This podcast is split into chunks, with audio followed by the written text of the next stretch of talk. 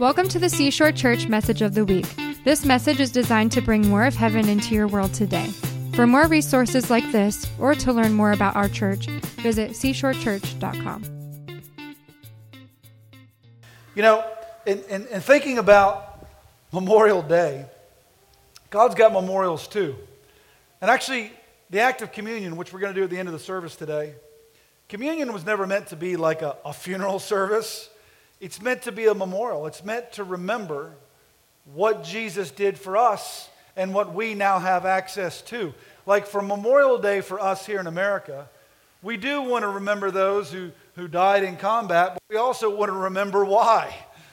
We want to remember that they did that so that we can have our freedom. So that's why you can mix a solemn moment with a barbecue and day at the beach. They would want you to have your day at the beach and have your barbecues. Jesus wants us to live the life that he died for us to have. And by the way, he didn't stay dead. He rose again from the dead three days later to show that he had the power over sin and over death. And the intention is not for us to live with a picture of just a slain lamb. The Bible describes him as a lamb that was slain and as a lion.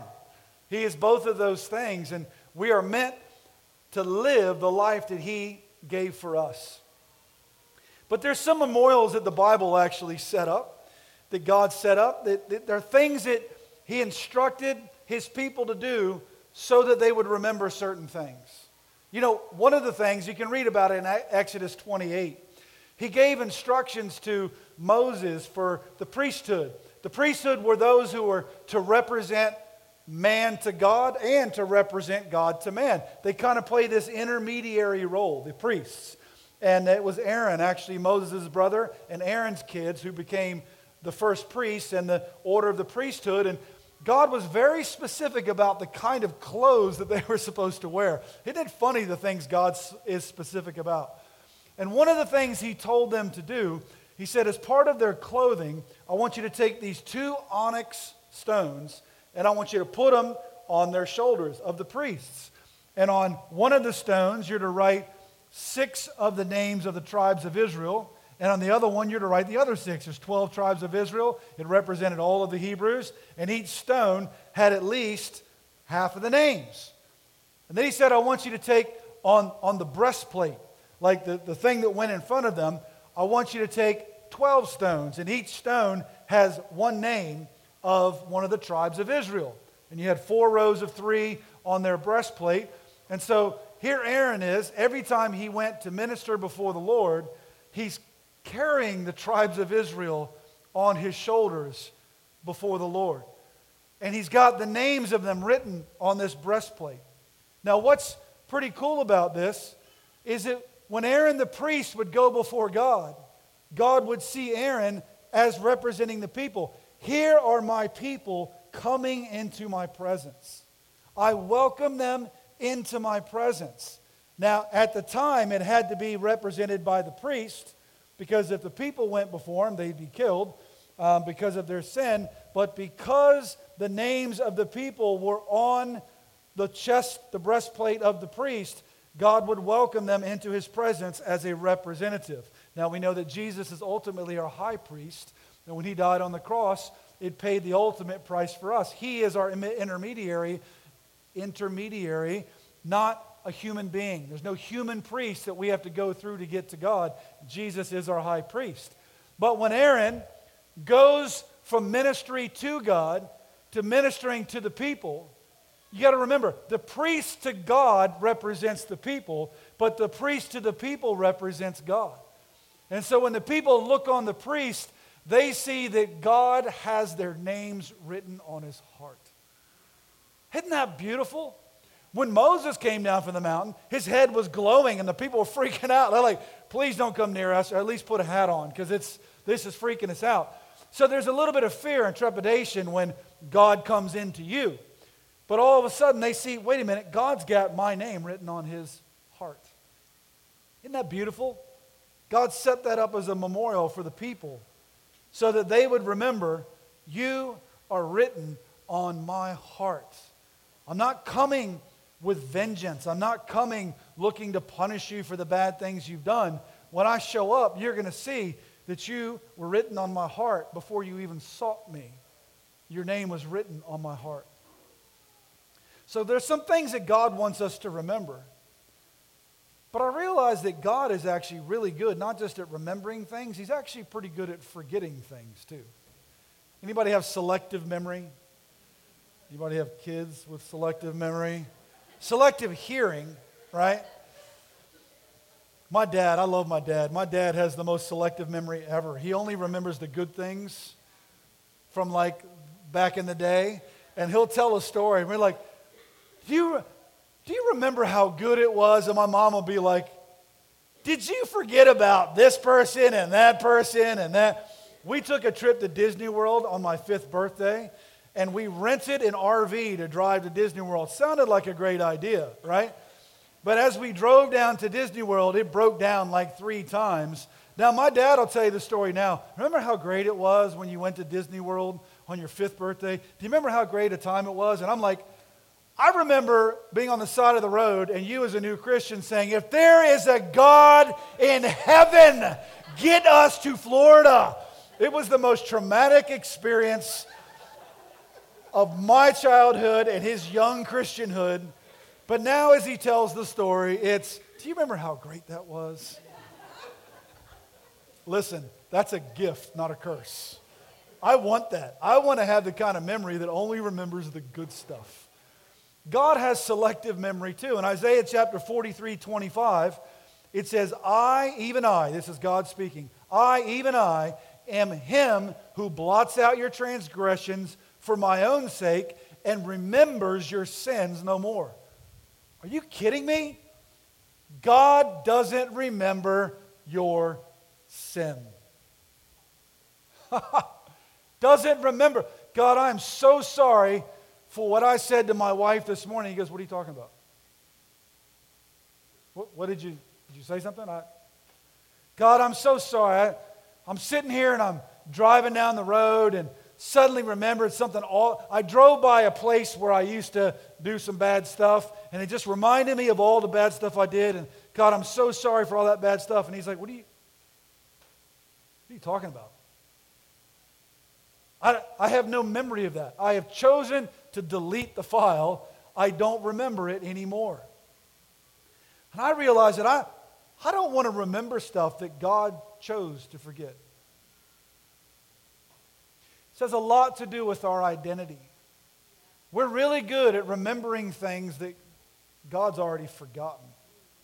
And it's like we've got to remind God, God, you, you remember, right? That thing I did back then? He's like, I literally have no idea what you're talking about. But we want to feel like somehow we've got to pay a penance for things that we did in the past. And God goes, if you could pay the penance for the sins that you committed, then why would I have sent my son? If you could have somehow paid the price for your sin, I must be the cruelest father that ever lived. Because I sent my son to die for something you could have done yourself. You see, the whole point is you couldn't do it. I couldn't do it. Only the perfect God man, Jesus, could have redeemed me from my sin. So, do you know what God did in the Old Testament? Like, He inspired the writing of the Old Testament, right? And so, if you look through like the books of Samuel and Kings, it, it tells the whole story of the, of the kings of Israel. It's got, like, David did some bad stuff. Like, he was a man after God's own heart, but this guy was an adulterer, he was a murderer, and it tells the whole story. But then you get to the book of Chronicles. You ever read Chronicles? And you're like, didn't I just read this? But if you look at it from a different perspective, it tells the same stories. But do you know that Chronicles leaves out most of the bad stuff? The Bathsheba story is not in Chronicles. Look it up. There's a lot of things that got left out. The end of Solomon's life, because Solomon didn't end so well, not in Chronicles. Chronicles is just like, we're just going to erase that part. Is that like selective editing? Is that fake news? What's the deal? Well, a lot of it has to do with when these particular books were written. You see, Samuel and Kings were written at the time of the exile. The people had sinned against God and they had worshiped idols, and so they got taken into exile. And those first two books that told the whole story left no parts out because it was important that God's people understood why this was happening. You need to know that what's happening is not because God is not good. What's happening is because you disobeyed and you are reaping the fruits of your own sin. So it told all of those things. While you're going into exile, don't while you're going through a difficult situation, don't develop a theology that God's not good. While you're waiting for your healing, don't develop a theology that God doesn't heal because you haven't experienced it yet. Stop bringing your theology down to the level of your experience and start learning how to get your experience up to the level of your theology. I may not be healed yet, but my God is a healer. He is Jehovah Rapha, the God who heals. So I have healing, I have access to it. I just got to figure out how. Not all of a sudden develop a theology of failure because I haven't seen it, he must not do it. But the book of Chronicles was written after the remnant returned back to Jerusalem. After the exile, after they came back, that's when Chronicles was written because they no longer needed to know why they were there. They knew why they had been in captivity for all those years. But on the way back, there's no sense in God rubbing their nose in it, going, hey, just remember, just remember who you are, remember what you did, don't do it again. They didn't need the remembrance of their sin, they needed to know their new identity. They needed to know look, you already know why you did this, but can I tell you? Can I remind you of the goodness of God? Can I remind you of what happened before sin entered the picture and what the plan was all along? So, Chronicles is a great book of hope. It might be selective hearing, it might be selective memory, but it's a picture of the God who remembers our sins no more. Stop remembering what God forgot.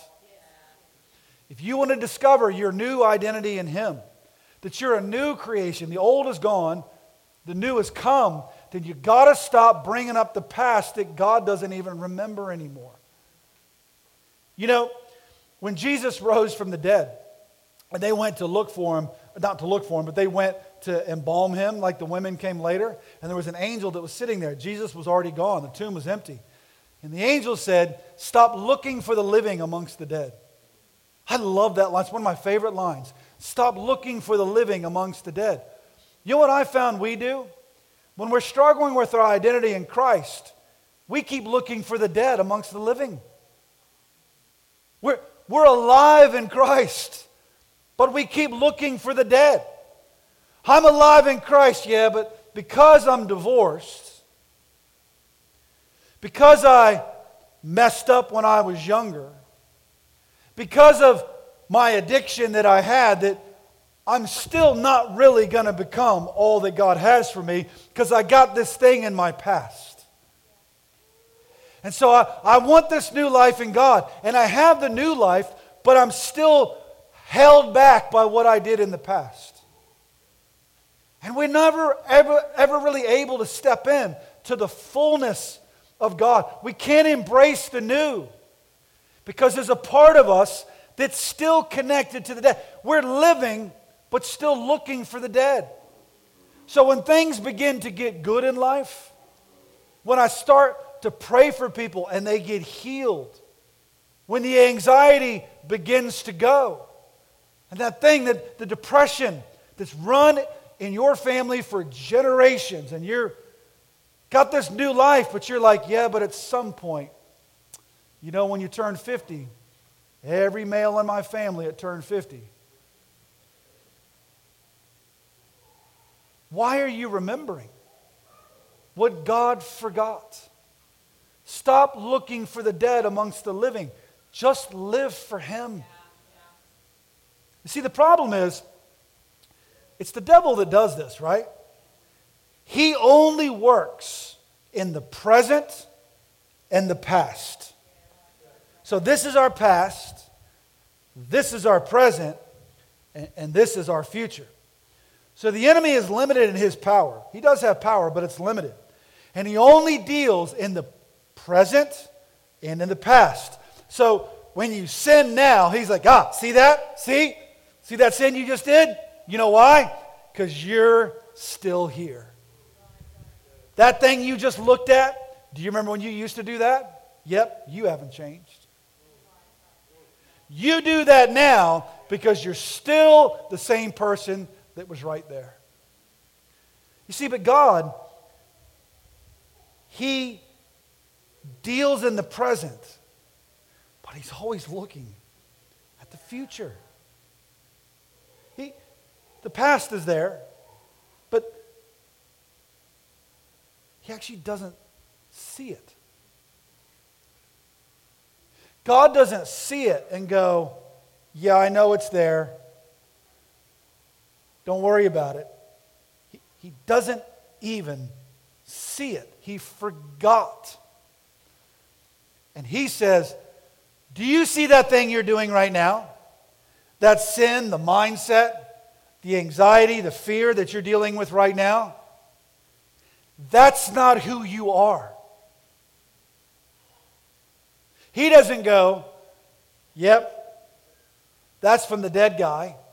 He goes, Why are you looking for the dead amongst the living? That mindset that God created that you think, I sinned, therefore I'm a sinner. No, you sinned, but you are a son. You're not a sinner saved by grace. You're a son full of life. You used to be a sinner, but you're not anymore. You are saved. And so stop having the mentality that I'm always going to struggle in this life. Sin will always be a problem. Sickness will always be a problem. I'll always be depressed. I'll never be able to preach the gospel to anybody. I'll never pray for somebody and get healed. No, no, no. You are a son. You're a daughter. Look where you're going. You're going to be in heaven, but do you understand that future you is present you? They're not two different people. I'm not trying to get you to go to Bible college, start praying in tongues for an hour. An hour? That's a big one. Oh my gosh. Pray in tongues for an hour a day. Make sure you go to this class and that. No, no, no. If I am right here, God does deal in the present. That's the different, that's the same thing. Like the enemy deals in the present. Look at your sin, it's because you're there. But God also says, look at your sin. He does the same thing, but with a different perspective in mind. Look at your sin. Look at your sin. Look at you. We think God doesn't do, do that. We, we think God's just like, oh, I'm just going to love you anyway. He goes, no, look at your sin. This is the process of revival. Yeah. Revival is just not making you feel better about yourself. Revival is look at your sin. So that when we look at it, we confess it, we repent, and we get free. It's funny, this anxiety thing that Dave brought up, and I know it was kind of a, a word, a few different words this morning. One of the things that I've noticed about anxiety, I, even like comedians, like I, I was watching a show the other day, and it's, it's like there's this whole stream of comedy that's all about awkward. Like, how funny is it? Look how awkward this guy is. And some people's whole act is about how they're awkward with people, and they're always in awkward moments, and awkward, awkward, awkward, awkward, awkward. It's anxiety. Anxiety is fear. And fear is faith.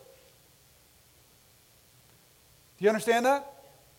Fear is faith that the worst is going to happen. It's faith in the worst case scenario. Because when you are afraid, when you're fear, you empower the negative thing, like the worst possible scenario, the worst possible outcome, it's belief that that thing will happen. And so when we experience anxiety, and this is what I hear a lot, I hear, I hear that thing gives me anxiety. No, the thing didn't give it to you. The enemy gave it to you. And if I take it now that thing has become sin because I have taken what the enemy is trying to hand to me. And I've got a choice. I can sit here and go, I have anxiety, and wallow in it, and be. I've even seen the pressure if you don't have anxiety, there's something wrong with you. Everybody's got it. Everything's awkward. Everybody's got anxiety. So if you don't have anxiety, something must, you must be weird. You must be in a cult. If you don't suffer from depression, if you're not on a medication, if you don't have anxiety, something must be wrong with you. That's the pressure that not just young people, but even people my age, which are still young, they feel that stuff too. And so the Lord looks at that and goes, You have anxiety.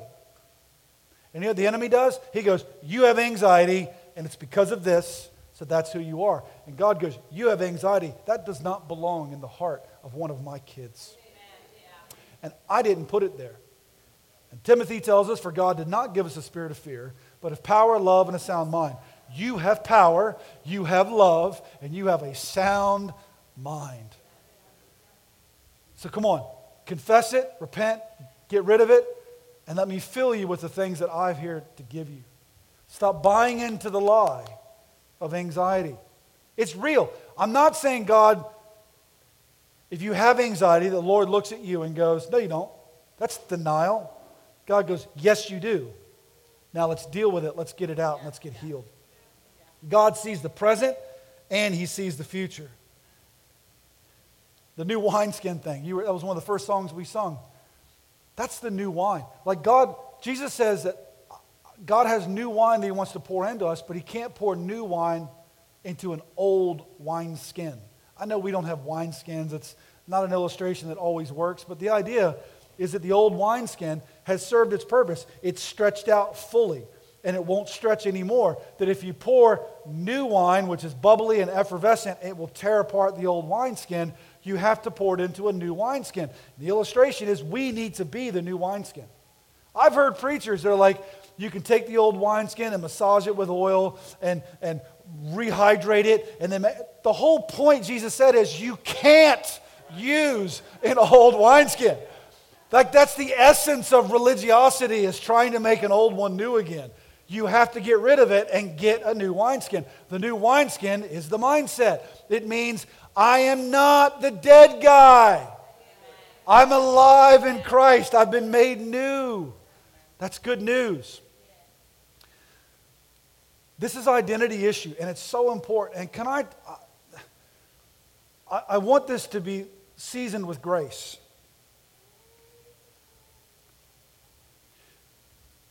When I see people that struggle with identity issues, they're struggling with their identity as a son or a daughter. I see someone who isn't spending time with Jesus.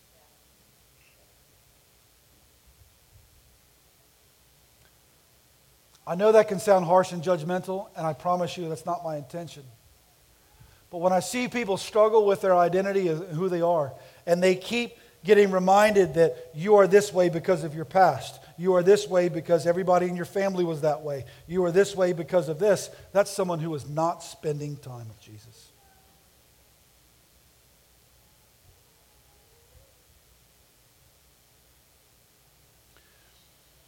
In Acts chapter 4, there's these two guys named Peter and John. You know what Peter and John did for a living? They were not theologians, they were fishermen. I love fishing. Fishing did not require a theology degree in order to do it. No knock on fishermen if you're a fisherman here. But they stood up before the Sanhedrin and gave the boldest, most strongest declaration of the gospel that anybody had ever heard would demonstrate it with power. And this is what was said of them. When they saw the courage of Peter and John and realized that they were unschooled, ordinary men, how would you like your bio in the Bible to be unschooled and ordinary? Like, pick one. They mean the same thing, right? Did you have to go with unschooled and ordinary? Couldn't you just have one or the other? If they, they realized that they were unschooled, ordinary men, they were astonished and they took note that these men had been with Jesus. The only thing that they noticed that was different about them is that they had been with Jesus. So, do you remember Peter when Jesus was arrested? Like cowering in fear, denied Jesus three times. Like it was just not that it wasn't this Peter, but they took note that these men had been with Jesus. Peter seeing the resurrected Jesus and being filled with the Holy Spirit is what led to that boldness. What's going to give you the revelation of your identity in Him, there is no shortcut to that. It's only spent in time with Him. Your time with Jesus, your intimacy with Him, walking with Him, is what gives you your identity. It's where you begin to hear the voice of the one that doesn't go, See that sin? It's because of this. He goes, You see that sin? That's not you because of this. Do you understand that the reason God doesn't see it is because my blood washed it away? Like it's not there anymore. But you're only going to get that revelation by spending time with Him. And all the distractions of the world and all the, the, the anxiety that's all that is meant to do is to keep you from the very presence that will set you free. I may struggle with self confidence at times. It may shock some of you, but trust me, I do. I, I may struggle with self confidence, but if I've been with Jesus, I will never struggle with God confidence. Peter and John didn't stand up and go, hey, we got this. They stood up and went, there's a fourth man in our fire. They stood up and went, with man, this is impossible. With God, this is possible. Peter, we're not alone. John's like, John, John, we're not alone. He's here with us, and we're a new wineskin. When I've been with Jesus, I no longer rely on my schooling, and I'm no longer limited by my lack of it. I have everything I need because we are a people of the presence. We are a people of the presence. There's one memorial I want to share with you before we close. It's from Joshua chapter 4. Do you know what God told Joshua in the beginning of the book of Joshua?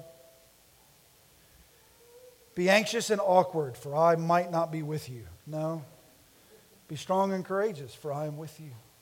Be strong and courageous, for I am with you. So Israel had come out of Egypt. Watch Ten Commandments, a great movie. You'll, you'll see what happened. No, I'm just kidding. Read, read, read the book of the Exodus. God brings them out of slavery into Egypt because of their disobedience. They spend 40 years in the desert, but now they're ready to enter the promised land, but there's a problem. There's a river in their way. There's no bridges, there's no boats, just a river in its flood stage. And God goes, On the other side of that river is a land flowing with milk and honey. I've already given it to you, but now you're here on the east side of the Jordan, which is, eh, it's okay, but it's not what's over there. And now you've got to get from here to there. You're facing a problem. There's a promise over there for you, but what are you going to do about it? And so God goes, I got a plan. Check this out, Joshua. Here's what I'm going to do. And this is him explaining what he was going to do. In chapter, chapter 4, verse 1, he says, well, I, that's not this part, but I should probably explain what he does. God says, I want you to take the Ark of the Covenant. Now, the Ark of the Covenant represented the presence of God. It was a box with some stuff in it, but it wasn't about the box and it wasn't about the stuff. It was about the fact that it represented God's presence amongst his people. And he said, I want you to take the priests who carry the ark, and I want them to step into the Jordan River at flood stage carrying the ark and watch what happens. And sure enough, what God did is He stopped the Jordan River a little further upstream, and they all crossed over into dry ground. And the priest with the ark stood in the middle of where the Jordan River used to be. Somebody say, used to be. Stand in the place in the middle of the river where it used to be while everybody else crossed over on dry land. They stayed there as long as they needed to. If they were standing in the place of opposition, holding back the waters that were keeping the people from inheriting what God had promised. And a couple of priests, with the presence of God, stood in that place until everyone crossed over into dry ground. But God gave them some more instructions.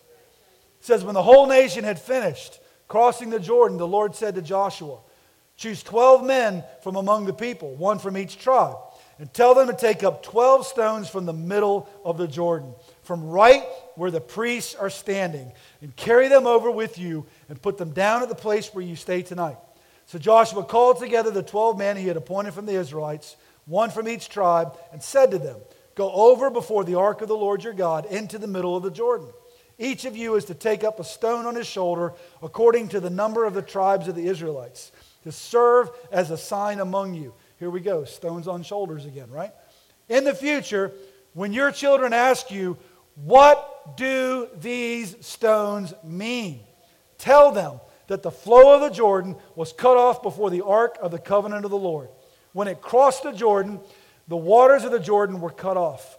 Those stones are to be a memorial to the people of Israel forever. So the Israelites did as Joshua commanded them. They took the 12 stones from the middle of the Jordan according to the number of the tribes of the Israelites, and as the Lord had told Joshua. And they carried them over with them to their camp, where they put them down. Joshua set up the 12 stones that had been in the middle of the Jordan at the spot where the priest who carried the Ark of the Covenant had stood, and there they are to this day. I'm believing that for you, and this year, you're going to hear a lot. Where did you get those stones? Well, I've never seen a stone like that before. 12 stones piled up as a memorial that when you bring God into your situation, the impossible becomes possible. We are a people of the presence. You have a Jordan to cross. There is a future ahead of you. There is a promised land that He has for you. And it's not on this side of the Jordan. And you may be facing an impossible circumstance. But if you carry the presence with you, you will stand in the middle of the impossible and people will wonder. They will marvel as the waters hold up. When COVID doesn't come near your door, when things aren't shut down, when employment doesn't come near you, or even if it does, somehow God miraculously sustains you. He'll send manna from heaven, He'll send quail in from a desert, He'll bring water from a rock, and you'll stand in the middle of the place where the river used to flow. Can I tell you, there are people right now who are standing in the middle of your Jordan. And they're carrying the presence of God. And they're waiting, saying, Will you cross? The waters aren't here anymore. Come on, get up. Be a person of the presence. There is freedom. We have found freedom. And we'll stay here as long as you need to stay here. As, as long as you need us here, but we're not moving till you cross. And you're not going to get what God has for you by staying on that side. What more do you want? You didn't have to set your foot in the river, the priest did for you. That priest is Jesus. There are people in our church who have stepped into freedom. They've decided, I'm not staying on the other side anymore. I'm not going to live a life bound by the dead man I used to be. But I understand I am a son, I am a daughter, and I have the presence. Jesus keeps speaking to me because I'm with him all the time. And so it's not just me and my brother, but he's here. He's here. It's not a box of relics. His presence is with us. Get up. Stop staying in your fear. Stop staying in your thoughts of the way things should be. Stop staying in your own mindset of, well, I only know God to work this way. In the past five years, I have been more uncomfortably.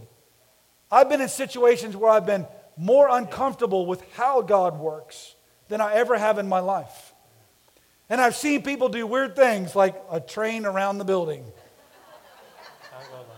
And I would sit there and go, God, I guess if that's you, that's okay, but don't ask me to do that. And the Lord spoke to me and went,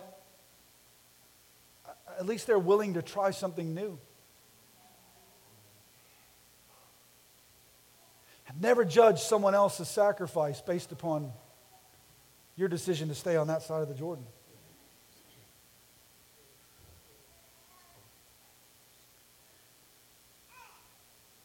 The presence of the Lord was in the middle of that river.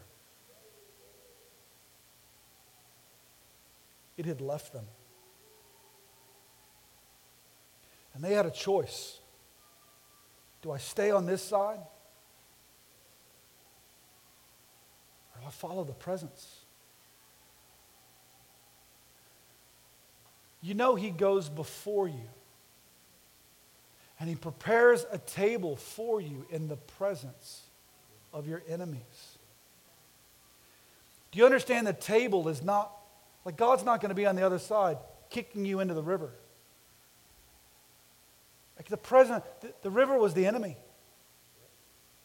He, he comes and literally, he sits down in the middle of the river where it used to be. And he goes, Come on. Would you come? Would, would you? How cool is this? Can you imagine the, because you know what people do? They're on the other side and they're like, they're looking at each other. You gonna go? You gonna go? Who's gonna be first? Trust me, if Romy was there before they got to the middle, she'd be like, ah. He's going, hey. I can't imagine the priests sitting there just going, how cool is this? And so, as the people began to come, the priest told every single one, Come on. Oh, and by the way, on your way over, make sure you pick up a rock. Because when you get to the other side, we tend to forget the things we're supposed to remember and remember the things we're supposed to forget. So your next generation needs to have a visual reminder that with man this is impossible, but with God all things are possible. Because there's going to be a set of 12 rocks over there that don't look like the other rocks. It's going to stand out because it's not, there's only one place you can get those rocks. And the future generations will have never seen a rock like that before because they can't swim to the bottom of the Jordan to get that rock. There's only one place you can get that rock, and that is in the middle of your miracle, standing with the presence of God. So I want to encourage you keep the medical report. The one that said cancer, keep it. Maybe the divorce papers, keep it. Whatever the diagnosis was depression, anxiety, Keep the report. Because when you meet Jesus in the middle of that place, you're going to have another report that says healed, that says married, that says bearing kids, that says no longer with anxiety. Keep them both. Keep them both. Do you know, I've seen more people ripped out of their healing. Do you know why? Because they get a positive report of cancer in their body we pray for them, they get healed. They go back to the doctor and they get a negative report. And what does the doctor say? You guys know what he says. Must have been a. No, the doctors don't say that. Some do. I love you guys. What is it you normally hear? Oh, well, it must have been a false report. And I've seen more miracles ripped off because they say, oh, the report must have been false. No, it wasn't.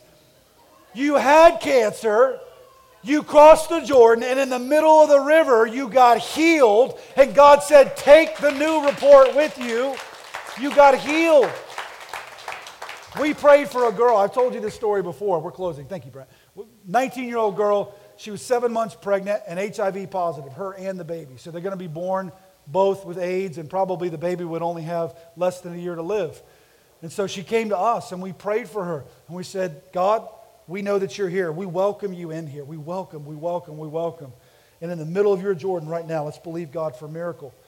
And we told this girl, Can you please give us the report? And in an HIV report, there's antibodies that are present if you have the disease. And if you have like half of them, you probably have it. She had all of them, all the antibodies present, present, present, present, present. That's the report. You have HIV. She goes back two weeks later. She goes, the same doctor gets a report not present, not present, not present, not present. We said, that's awesome. Go back again in a week. She goes, they told me I don't have to. I said, go again, get another one.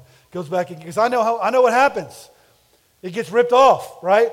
And, and she goes back again, not present, not present, not present. I said, I want you to, these are your stones, girl. Put these on your wall. Both of the reports, present and not present. Because with God, nothing is impossible. He's a God of miracles. He's a God of miracles. We'll close. I want you to remember that we are a people of the presence.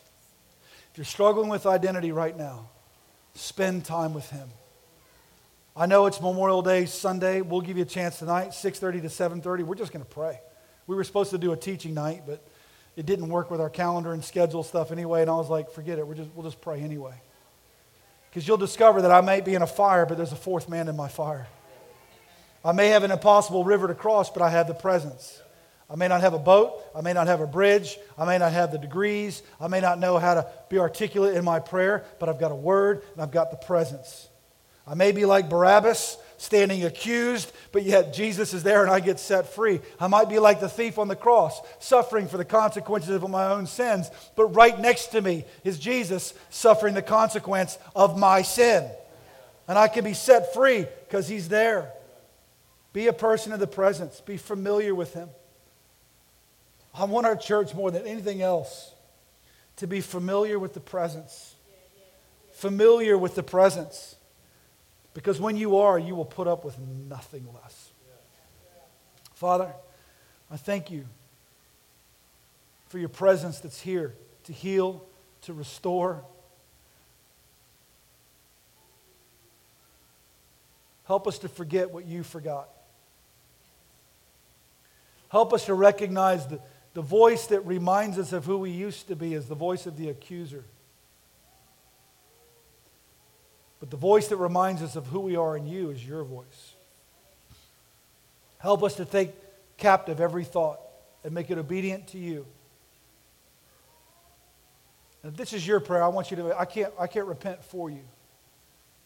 But Lord, I just repent of being distracted of not spending the time with you that I could and should.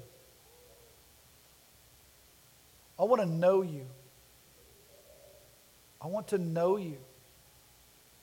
I don't want to be like those seven sons of Sceva that just tried to use a name that they had no relationship. I want to walk intimately with you. Yes, I want your power to flow through me, but I want you